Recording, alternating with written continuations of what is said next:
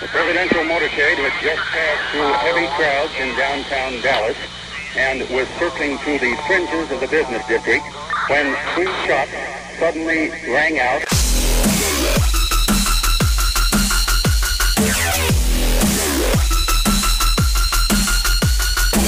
Destroying the media lies and dismantling the narratives. One story at a time. It's the Adrian Slade Show. Antitrust. That's how we defeat this. I'm Adrian Slade. Thanks for tuning in. Um, the last few podcasts, there's been a few littered throughout some of the more current event topical uh, podcasts that I've done. Some of the ones littered in between have been a resetting of the mind you know, a, reshaping the way we look at stuff, uh, resetting the how we should view institutions, how we should view our principles. And I'm doing that because I think we need to have a good, firm understanding of how things should be so that when we go up against what we're looking at, and what I'm talking about here is the global cabal of corporations and authoritarian types who want to impose their lifestyle and their way of thinking and and their ideas upon us, we need to know that we're firm in our understanding of what liberty is. The fact that we have a government that is not governing America, they're governing a post America. They just haven't told us yet. So we still think we live in America. Although all's not lost. And that's what I'm getting, that's what I'm bringing up with antitrust. And we have to look at things and go, well, yeah, antitrust is a government solution. And, you know, I thought, Mr. Slade, you, you don't like big government solutions. Well, there's a role for government. And I'm, even though I'm clicks away from anarchy, I'm very close. There is a limited, limited, limited role of government. And when we have all of these big corporations, uh, these ideologues who want to push a World Economic Forum agenda, which I'll get into in a minute because sometimes I jump into these things and uh, I forget sometimes we might have some new listeners. I just assume you guys have been following the program and you know where I'm coming from. But I'm going to get to an article by somebody that is. Uh, Michael Rectenwald, this guy's awesome. He was the professor. I can't remember which college he was at, but he was ousted because he questioned the narratives. He questioned the wokeism and they basically pushed him out of college. Maybe it was Boston College. I can't remember. Anyways, he wrote the uh, Google Archipelago, and he is now with Imprimis and with Hillsdale College. Uh, I've heard many shows with this guy, and he's very. It's he's one of the first ones, the canary in the coal mine of those on the left who realized that the remaining left is nothing but communist, and they have no no uh, shared ground with the former progressive classical liberal left. But he wrote a really good article on a dumbed down, condensed version of what we're dealing with with the Great Reset. And I think that's a good way to start for people who aren't maybe aren't familiar to it. But getting back to the fundamentals. So we spent a lot of time getting back to constitutionality, natural rights, where they come from uh, on a previous podcast the role of government and how antitrust can be used to stop this. Because we're watching this Russian invasion of Ukraine and we're all rah, rah, rah, Zelensky, you know, while Zelensky's people are out there shooting the POWs in the kneecaps and in the balls. And uh, we're supposed to pretend like none of that's happening. But we're watching that invasion, yet we're not really soaking in the, the soft invasion that is happening to America from outside forces. And I put some of these corporations, Nike, you know, I put uh, Disney, uh, some of these corporations that started in America are now an anti America invading force. And we have to look at it that the people that are backing Ukraine, the George Soros type, the World Economic Forum, the people that want Putin to be excommunicated by his citizens which, you know, yeah, I would be fine with if that naturally occurred, but I don't need them using Ukraine as a proxy battle like it's the Houthis in the, you know, uh, in, in Yemen. Um, we don't need them using this as a way to extend the soft invasion into America because that's what's happening. So the way to beat this back is going to have to be antitrust. It's going to have to be local. It's going to have to be on a state level. Hopefully, we can get a majority in Congress and then we can have it on a federal level. But antitrust is going to be one way of doing this. And we have to look at what is a government? A government is a system or a group of people governing an organized community, generally a state, right? In the case of its broad associative definition, government normally consists of a legislature, executive, and a judiciary. Government is a means by which organizational policies are enforced, as well as a mechanism for determining policy in many countries. And the government has a constitution, which is a governing set of principles and philosophies. And so we in America, as consented by the governed, have created a government that can do our bidding on national defense, on uh, necessary, uh, uh, you know, necessary things that can't be done by the private sector, and you know, justice, right? Well, we keep looking at it as though government is run by the president and that you know everything comes top down and that they're going to do interest with other nations and no boil it down. It is consent of the governed. That means us the citizens. So if we have grievances we should be able to use the government to protect us from these uh, grievances that we have to uh, to rectify these grievances, right?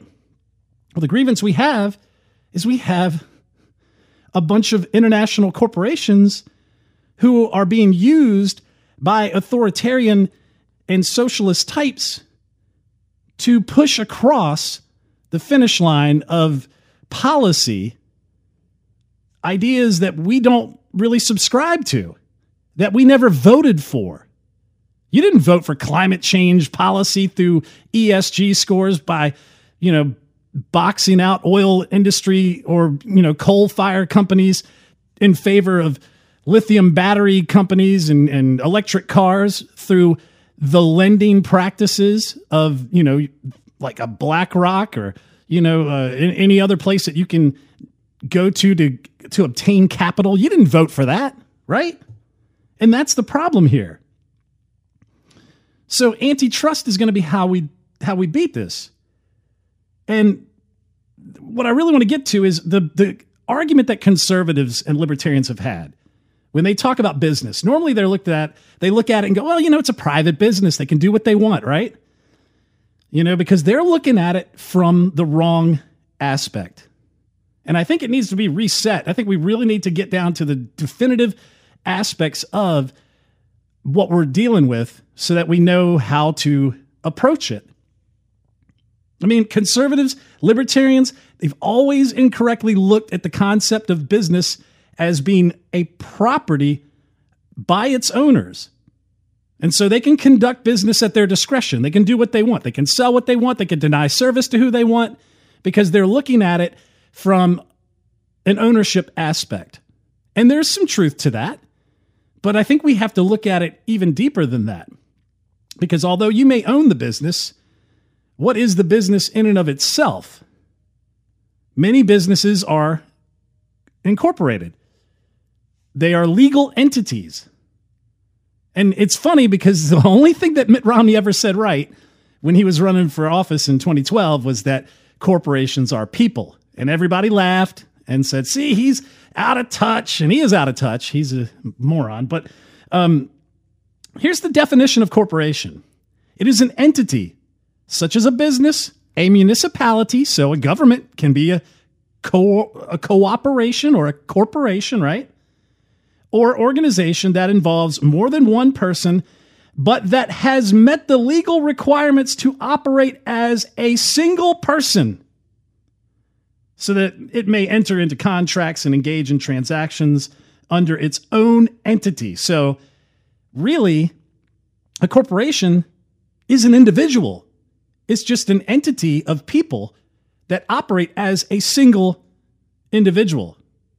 So now, in the case of, vac- vaccine mandates, right? This organization, this entity, this individual wants you to violate your individual rights and take a vaccine that you may not agree with, that you may think, hey, this might make my heart two times bigger, right, Taylor? This might this might cause me to hit my head on the bed. I'm not. I'm making assumptions here. It's kind of. I'm kind of joking, even though I love Taylor Hawkins. God, God rest his soul. And Bob Saget was a pretty funny comedian. But really, getting down to the point of what I was talking about, we're looking at it as though, well, you need to get a vaccine to work for me for my business that I own, and I can deny you employment or I can deny you the ability to come into my store and buy my product because you didn't take a medical shot. Well, really, the real argument is me as an individual has now said you have to violate your rights as an individual because I don't want you coming into my store. I don't want to hire you to contractually work an agreement out for the purposes of labor or for the purposes of uh, receipt of title for an exchange of property, like a purchase, right? That's what this really is. It's individual liberty violating other people's individual liberties. Well, where does individual liberty end? When you infringe upon others others others rights. So that's how it should be looked at. And you know, they can go out there and they can sell what they want legally, of course, as an individual. They cannot compel you as an individual to make a medical decision that you don't agree with. They can't be allowed to dictate how you are allowed to access capital because of an ESG score an ESG score is a scam. I mean, it's not like a credit score. Credit score, you know, the credit score rates your risk and values your ability to financially meet the requirements to acquire capital, and so that that capital can be reciprocated, right? An ESG score is a subjective morality score. It's it's it'll box out people who don't completely fit in with it. And then it's going to dictate the behaviors of other people. Well, you can't start dictating how people behave. We didn't vote for this. Financial institutions used to base off of, you know, lending off of the ability to pay. And it was a good faith decision to offer funds to you. And if you needed money, if your balance sheets and P&Ls look good, if they qualified these decisions, now they want to penalize you for lifestyle choices. What do you think would happen if all the financial institutions decided that, you know what? You have to become a believer in Christ. You have to give yourself over to Christ to receive lending.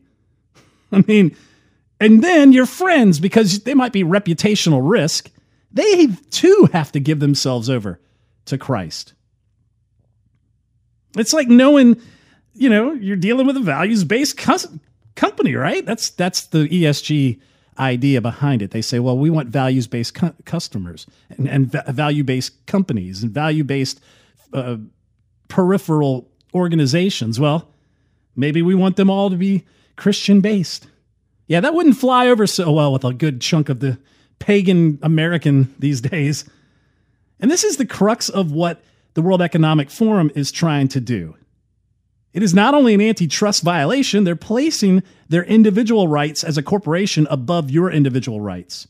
In America, this shouldn't be allowed at all which is why they want to eliminate America. This is why they're operating in a post America because the Constitution would not allow them to do this normally. But we're just not following the Constitution. And like I said on a previous podcast, they're already governing a post America. We just don't know it's post yet. So the concept of protecting individual rights from a tyrannical government no longer exists if you get rid of the Constitution and, and the old America.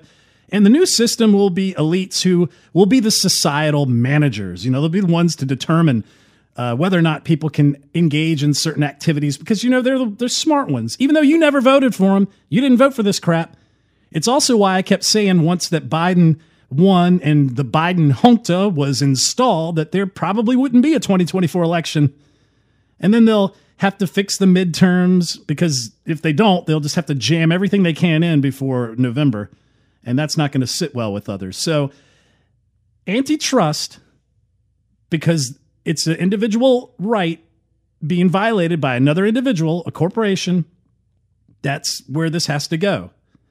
So, getting to the Michael Rectenwald article on the Great Reset, just to give you an idea of what we're dealing with, um, this is basically a good summary. If you're not familiar, I, th- I know most of you probably are, but if you're not familiar, I'm going to read a little bit of this article. In the Great Reset, or they actually asked the question Is the Great Reset a conspiracy theory? Imagining a vast left wing plot to establish a totalitarian one world government? No, despite the fact that some people may have spun conspiracy theories based on it, it is, with some reason, we will see the Great Reset is real. Indeed, just last year, Klaus Schwab, founder and executive chairman of the World Economic Forum, a famous organization made up by the world's political, economic, and cultural elites that meets in, in, Davos in Switzerland every year, and uh, Thierry Malleret, co founder and main author of Monthly Barometer, they published a book called COVID 19 The Great Reset. In the book, they define the Great Reset as a means of addressing the weaknesses of capitalism that were purportedly exposed by the COVID pandemic. You know what the weakness of capitalism was that was exposed by the COVID pandemic? The fact that governments could shut it down. That was its weakness. Its weakness is we enter into a market, a marketplace, and we had governments shut the marketplace down. That wasn't a weakness of capitalism. That was a strengthening of overreach by government fiat. That's what that was. But, anyways, back to the article. But the idea of the Great Reset goes back much further. It could be traced back at least as far back as the inception of the World Economic Forum, originally founded as the European Management Forum in 1971. You know, I had a theory that I think the Great Reset was really the, the, think about the Carter administration. The Carter administration was when we saw the height of climate change uh, hysteria in the in its beginning days. We saw the narrative of the ice age, the ushering in of the new ice age, or the acid rain that was supposed to eat your Ford Pinto, right? Well, the gas shortages. I mean, all of these things that we're dealing with now, it's it's almost like Joe Biden said, well, the formula is to do what Jimmy Carter did. So let's push interest rates way the hell up. Let's get climate change hysteria in. Let's just put the Middle East in utter shambles and let it go wild like Afghanistan. And uh, and then we'll start a new Cold War. Um, you know, we'll get Iran back on on being powerful again. You know, let's just get rid of the Shah and we'll just replace him with the Ayatollah, and then we'll put some pallets of cash in his backyard. It's almost as if they had to reset us back to 1970. And so, being that the World Economic Forum started that year in 71, leading up to the Carter administration, he wasn't quite in yet. That makes you wonder has this long push been going on that long? And this has always been the goal. They just didn't know when the timing would be ready. Um, I think it probably was. So going back to the article, in that same year, 1971, Charles Schwab, an engineer, and not Charles Schwab. I always want to say that. Klaus Schwab, Klaus Schwab, an engineer and economist by training, published his first book, Modern Enterprise Management and Mechanical Engineering. It was in this book that Schwab first introduced the concept he would later call stakeholder capitalism, arguing, quote, that the management of a modern enterprise must serve not only the shareholders, but all stakeholders to achieve long term growth and prosperity. Now, when they get into stakeholders, they're just talking about everybody. Somebody that doesn't have any business to do with the company and its profits and its return on investment and, you know, its products that you purchase it's just you could be on the sideline and say uh, a car hits you, and then what? You were a stakeholder, so maybe you can sue the car company for the car that was built that hit you. Right? Guns, right? Armalite rifles, because that's what's going to happen. This is how they. This is how they can gain power, because it's the same thing that happened with the coronavirus. Right? You're going to make me sick, and you didn't do your job as a good citizen to get the vaccine and now you're not wearing your mask, so you're going to get everyone else sick. You're not being a good stakeholder. and you're getting other stakeholders sick. That's where this is all going. So, Schwab and the World Economic Forum have promoted the idea of stakeholder capitalism ever since. They can take credit for the stakeholder and public private partnership rhetoric and policies embraced by governments, corporations, and non governmental organizations and international governance bodies worldwide. The specific phrase Great Reset came into general circulation over a decade ago with a publication of a 2010 book, The Great Reset, by American urban studies scholar Richard Florida. Written in the aftermath of the 2008 financial crisis, Florida's book argued that the 2008 economic crash was the latest in a series of great resets, including the long depression of the 1870s, the Great Depression of the 1930s, which he defined as periods of paradigm shifting systemic innovation. Four years after Florida's book was published, at the 2014 annual meeting of the World Economic Forum, Klaus Schwab declared what we want to do in Davos this year is to push the reset button. And subsequently, the image of a reset button would appear on the World Economic Forum's website. In 2018 and 2019, the World Economic Forum organized two events that became the primary inspiration for the current Great Reset project, and also, for obvious reasons, fresh fodder for conspiracy theorists. But don't blame me for that for the latter. All I'm doing is relating all historical facts. So in May of 2018, the World Economic Forum collaborated with the Johns Hopkins Center for Health and Security to conduct, quote, Clade X, a simulation of a national pandemic response.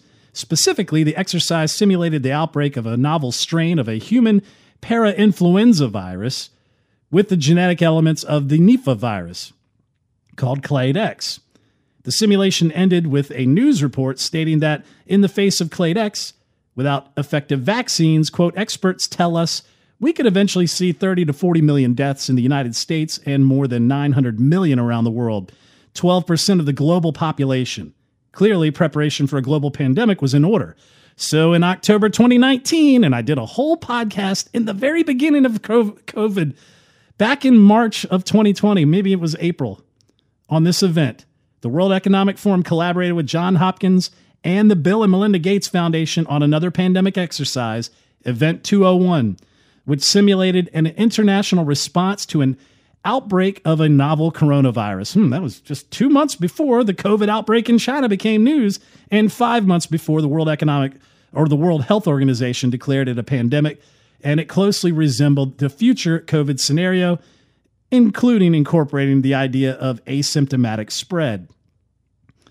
Clade X and Event 201 simulations anticipated almost every eventuality of the COVID crisis, most notably the responses by governments, health agencies, the media, tech companies, and the elements of the public.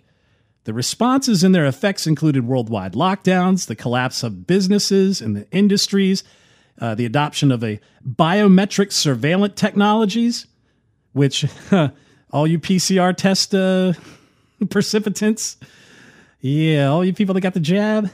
Yeah, I think there was some biometric collection happening there, guys. An emphasis on social media censorship to combat misinformation. Well, I was just locked out for 12 hours for making a joke about how uh, at least Taylor Hawkins didn't hit his head on the bed and just crawled in and went to bed. The flooding of social and uh, legacy media with authoritative sources, widespread riots, and mass unemployment. In addition to being promoted as a response to COVID, the Great Reset is promoted as a response to climate change. In 2017, the World Economic Forum published a paper entitled, We Need to Reset the Global Operating System to Achieve the United Nations Sustainable Development Goals.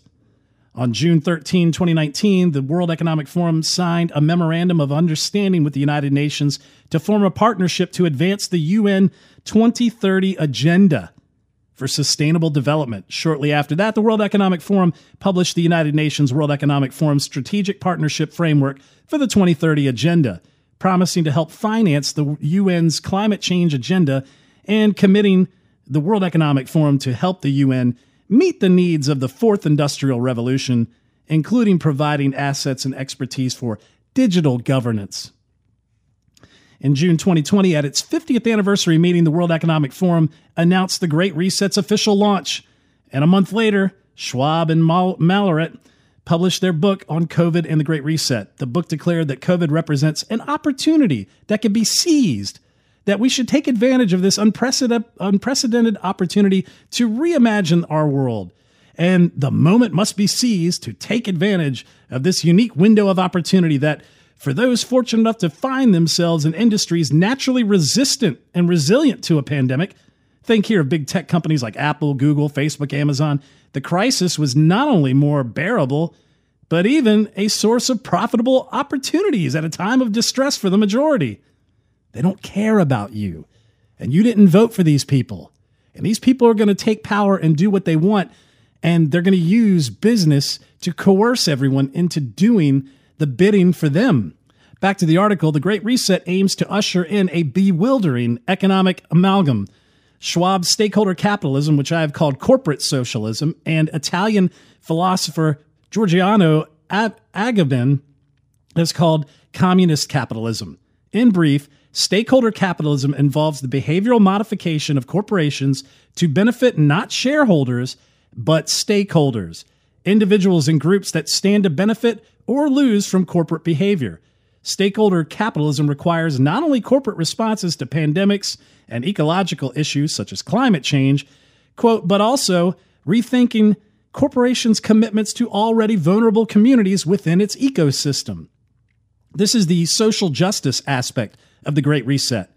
To comply with that, governments, banks, asset managers use the environmental, social, and governance ESG score index to squeeze non woke corporations and businesses out of the market. The ESG index is essentially a social credit score that is used to drive ownership and control of, po- of production away from a non woke or non compliant organization. One of the World Economic Forum's many powerful strategic partners, BlackRock Inc., the world's largest asset uh, manager, is solely behind the stakeholder model. In a letter, or 2021 letter, the CEO of BlackRock, Larry Fink, he is a fink, declared that climate risk is an investment risk and the creation of sustainable index investments has enabled a massive acceleration of capital towards companies better prepared to address climate risk. So Larry Fink is uh, choosing winners and choosing losers, which he is one of the biggest. He needs more than a great reset. He needs a great toupee. Dude's balding. He needs he needs to get some of that transhumanism technology and grow some hair up there. But you know, here's the thing. Again, you didn't vote for Larry Fink. He gets to choose these things. But what happened when BlackRock was in its inception? They didn't have the power to choose crap. What happens if BlackRock de- decreases in power? Or are they still going to be the ones calling the shots? And why is BlackRock buying up all these neighborhoods and houses? Well, they're not doing it for investment sake. They're buying it for way over the over the pro, uh, over the asking price and over the market price, the fair market value. Because I think this is where the 2030 agenda, you'll own nothing and be happy, is coming into play. They're going to buy up the, the housing inventory and then they're just going to rent it back to you. But he wrote and see that's when when they get into houses that's how they're going to pull this thing too well your house isn't energy efficient enough you don't meet the esg score because you don't have solar panels on your on your uh, roof. You don't have green energy windows, so we're going to dock you some points there. And eventually, ah, you can't pay the taxes to meet those uh, new hits that you're taking on your score. So we're just going to, eh, we're going to seize your home. Think that that can't happen? The COVID pandemic, Fink wrote, accelerated the flow of funds towards sustainable in- investments Quote, we have long believed that our clients, as shareholders in your company, will benefit if you create, can create sustainable value for all of your stakeholders. As more and more investors close their tilt and tilt their investments towards sustainability focused companies, the tectonic shift we are seeing will accelerate further. And because we will have such a dramatic impact on how capital is allocated, every management team and board will need to consider how this will impact their company's stock. Fink's letter is more than a report to CEOs, it is an implicit threat. Be woke or else. It's really amazing. I mean, they're weaponizing capital And again, you as an individual should have the ability to access capital and not be infringed upon by your rights because of a corporation who is an individual. In their recent book on the Great Reset, Schwab and Malleret put uh, pit stakeholder capitalism against neoliberalism, defining the latter as a corpus of ideas and policies favoring competition over solidarity, creative destruction over government intervention, and economic growth over societal welfare. In other words, neoliberalism refers to the free enterprise system. In opposing that system, stakeholder capitalism entails corporate cooperation with the state and vastly increased government intervention in the economy. Proponents of the Great Reset hold neoliberalism responsible for our economic woes, but in truth, the governmental favoring of industries and players within industries, what used to be known as corporatism or economic fascism, has been the real source of what Schwab and his allies at the World Economic Forum should decry. While approved corporations are not necessarily monopolies, the tendency of the Great Reset is toward monopolization vesting as much control over production and distribution in as few favored corporations as possible while eliminating industries and producers deemed non essential or inimical. To bring this reset about, Schwab writes every country from the United States to China must participate, and every industry from oil and gas to tech must be transformed. Did you vote for that? Another way of describing the goal of the Great Reset is capitalism with Chinese characteristics. A two tiered economy with a profitable monopoly and the state on top of socialism for the majority below. Several decades ago, China, as China's growing reliance on for profit sectors of its economy could no longer be credibly denied by the Chinese Communist Party, its leadership approved the slogan Socialism with Chinese Characteristics to describe its economic system.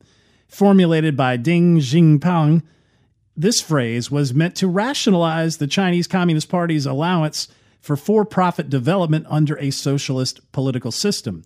The CCP considered the privatization of the Chinese economy to be a temporary phase, lasting as long as 100 years if necessary, on the way to a communist society. I love how these, co- these countries do this.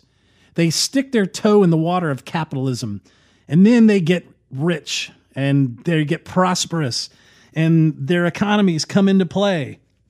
You can see that for Sweden. You can see that for many of these other countries that had more socialist leaning ideologies. And then when they scaled off of it, they took their foot off the neck of capitalism, they thrived. And then they just let it thrive enough to where, eh, we're good now. We've got our winners, we got our losers, we got people that have made it to the middle. Let's just cap it off and get back to the communism at this point. But you know what?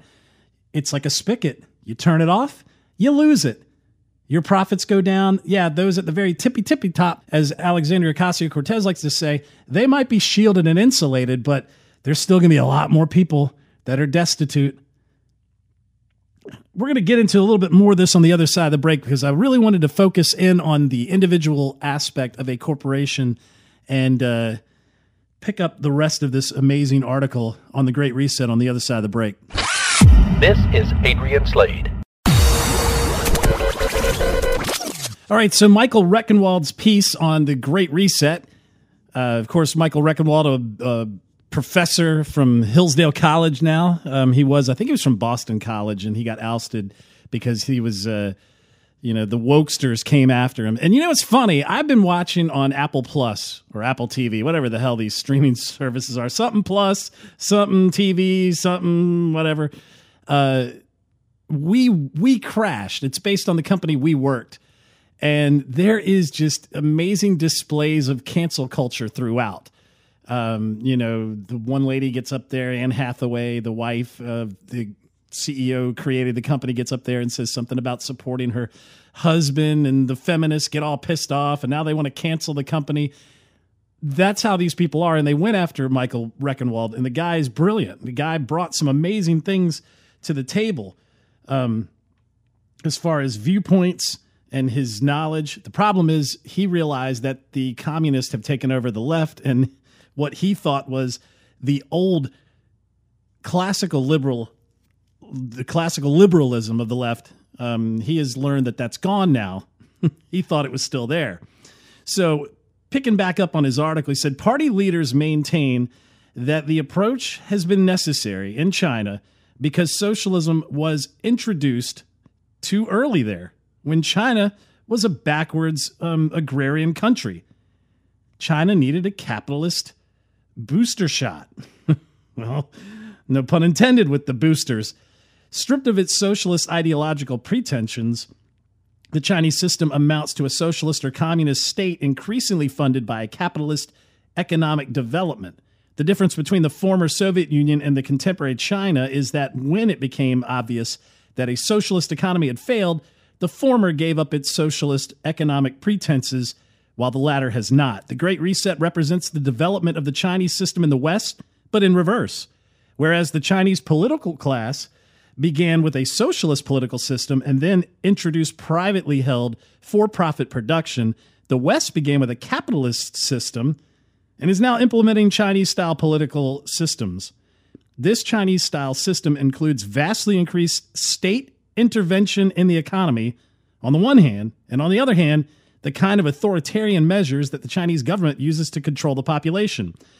Klaus Schwab and uh, Malleret wrote that if in the past five centuries in Europe and America have taught us anything, it's that acute crises contribute to boosting the power of the state.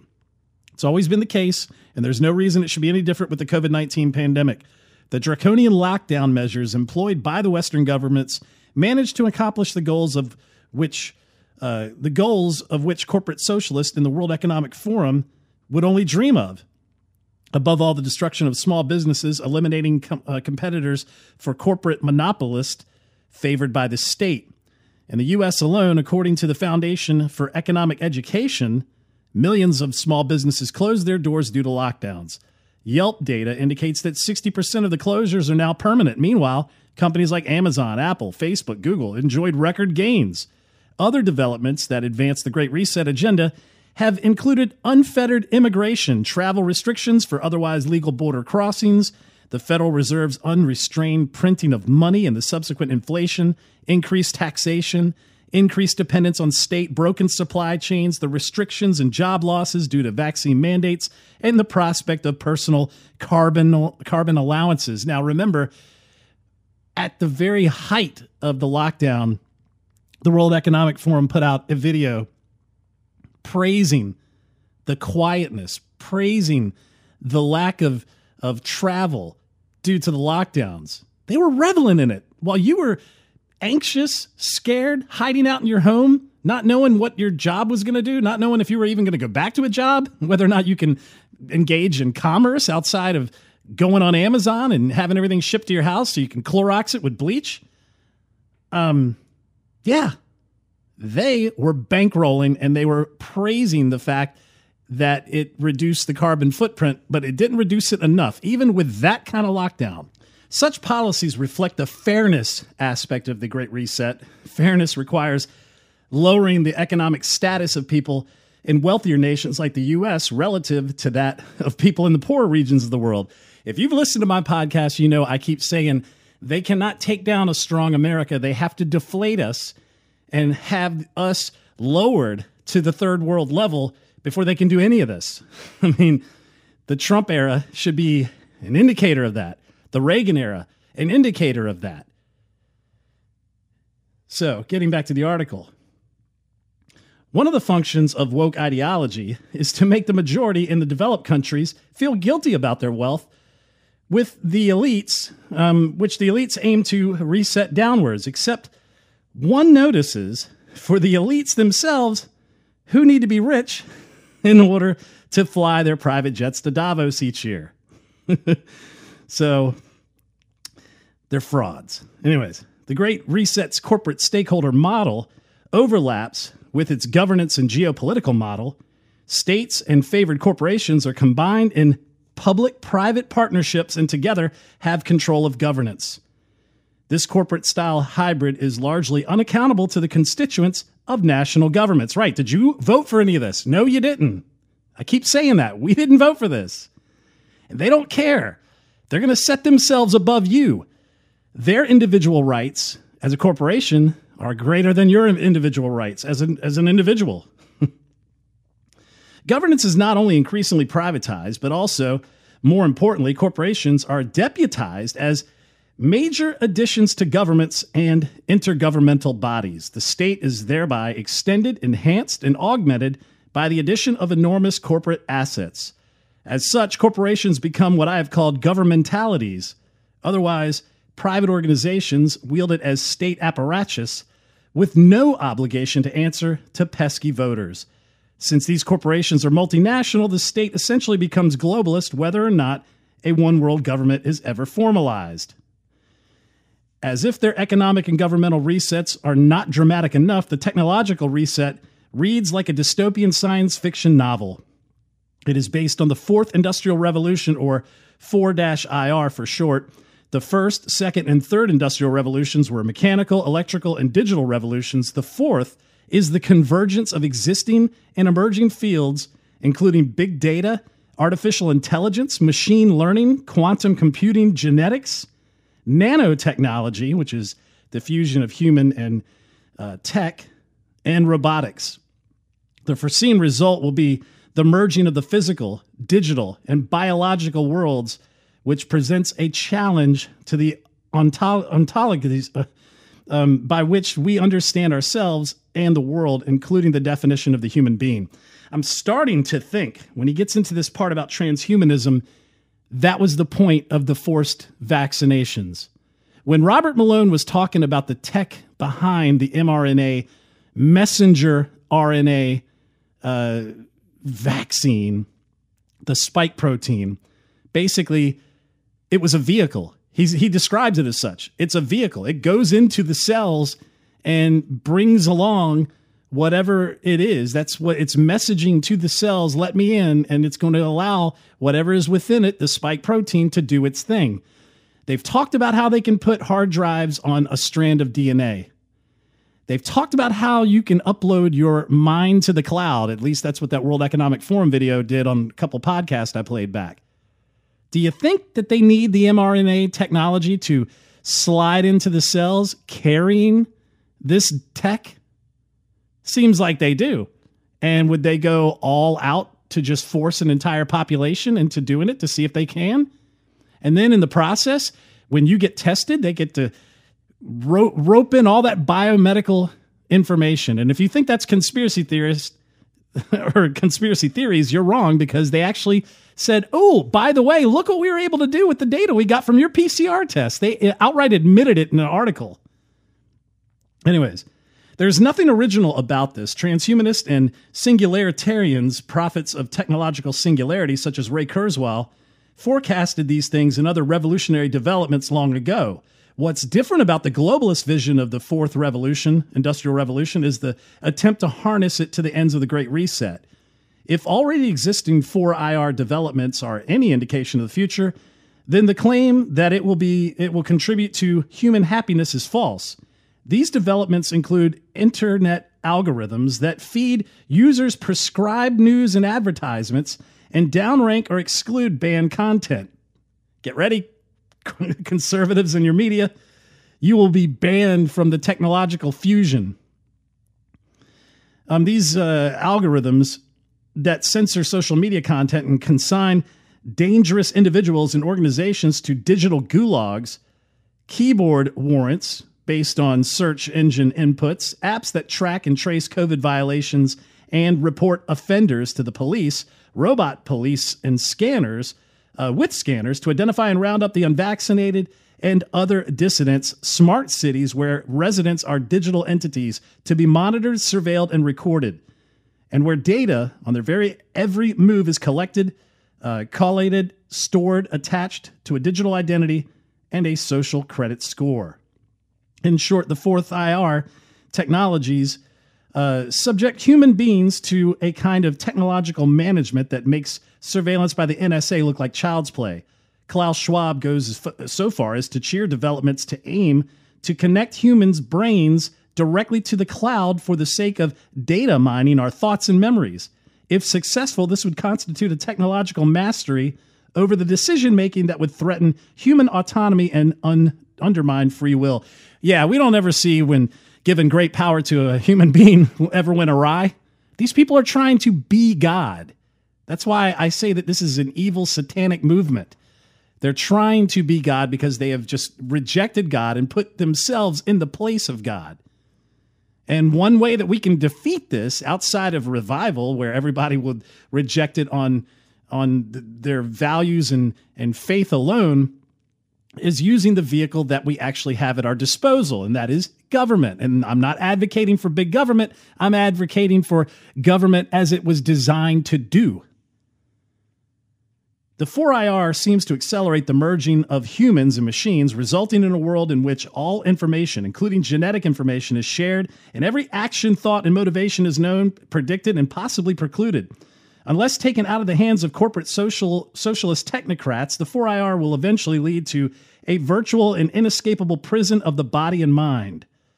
In terms of the social order, the Great Reset promises inclusion in a shared destiny, but the subordination of so called inet- inetizens, or netizens, I guess that's what a word he came up with, implies economic and political disenfranchisement, a hypervigilance over self and others, and social isolation, or what Hannah Arendt called organized loneliness on a global scale. This, this is the organized loneliness, which is already manifested in lockdowns, masking, social distancing, and the social exclusion of the unvaccinated. The title of the Ad Council's March 2020 public service announcement, Alone Together, perfectly captures this sense of organized loneliness. In my recent book, Google Archipelago, I argued that leftist authoritarianism is the political ideology and modus operandi of what I called big digital, which is on the leading edge of a nascent world system. The big digital uh, is a core is a communications, ideological, and technological arm of an emerging corporate socialist totalitarianism. The Great Reset is the name that has been since given to the project establishing this world system. Just as Klaus Schwab and the World Economic Forum predicted, the COVID crisis has accelerated the Great Reset.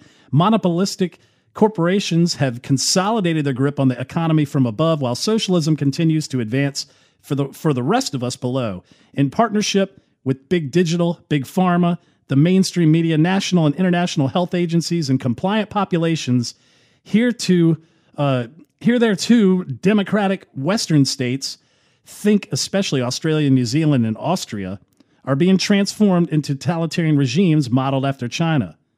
But let me end on a note of hope. Because of the goals of the Great Reset, because they those goals depend on the obliteration not only of free markets but individual liberty and freedom and free will it is perhaps ironically unsustainable. Like earlier attempts at totalitarianism the great reset is doomed to ultimate failure. That doesn't mean however that it won't again like earlier attempts leave a lot of room for destruction in its wake which is all the more reason to oppose it now and with our might. And of course my solution is to treat them as they actually are and not give a false a false place in society as being owners of companies that can do what they want because they have freedom because we're libertarians and we think we get off my lawn. Don't don't tell me how to run my business. These businesses are individuals. And if these individual businesses these corporations who are individuals um, have values and principles that conflict with our values and principles, well, they should not be able to demand us to, uh, to bow and adhere to them. So, antitrust needs to be enforced. Anti ESG legislation needs to be on the books. Section 230 removal of protection for social media platforms needs to be removed.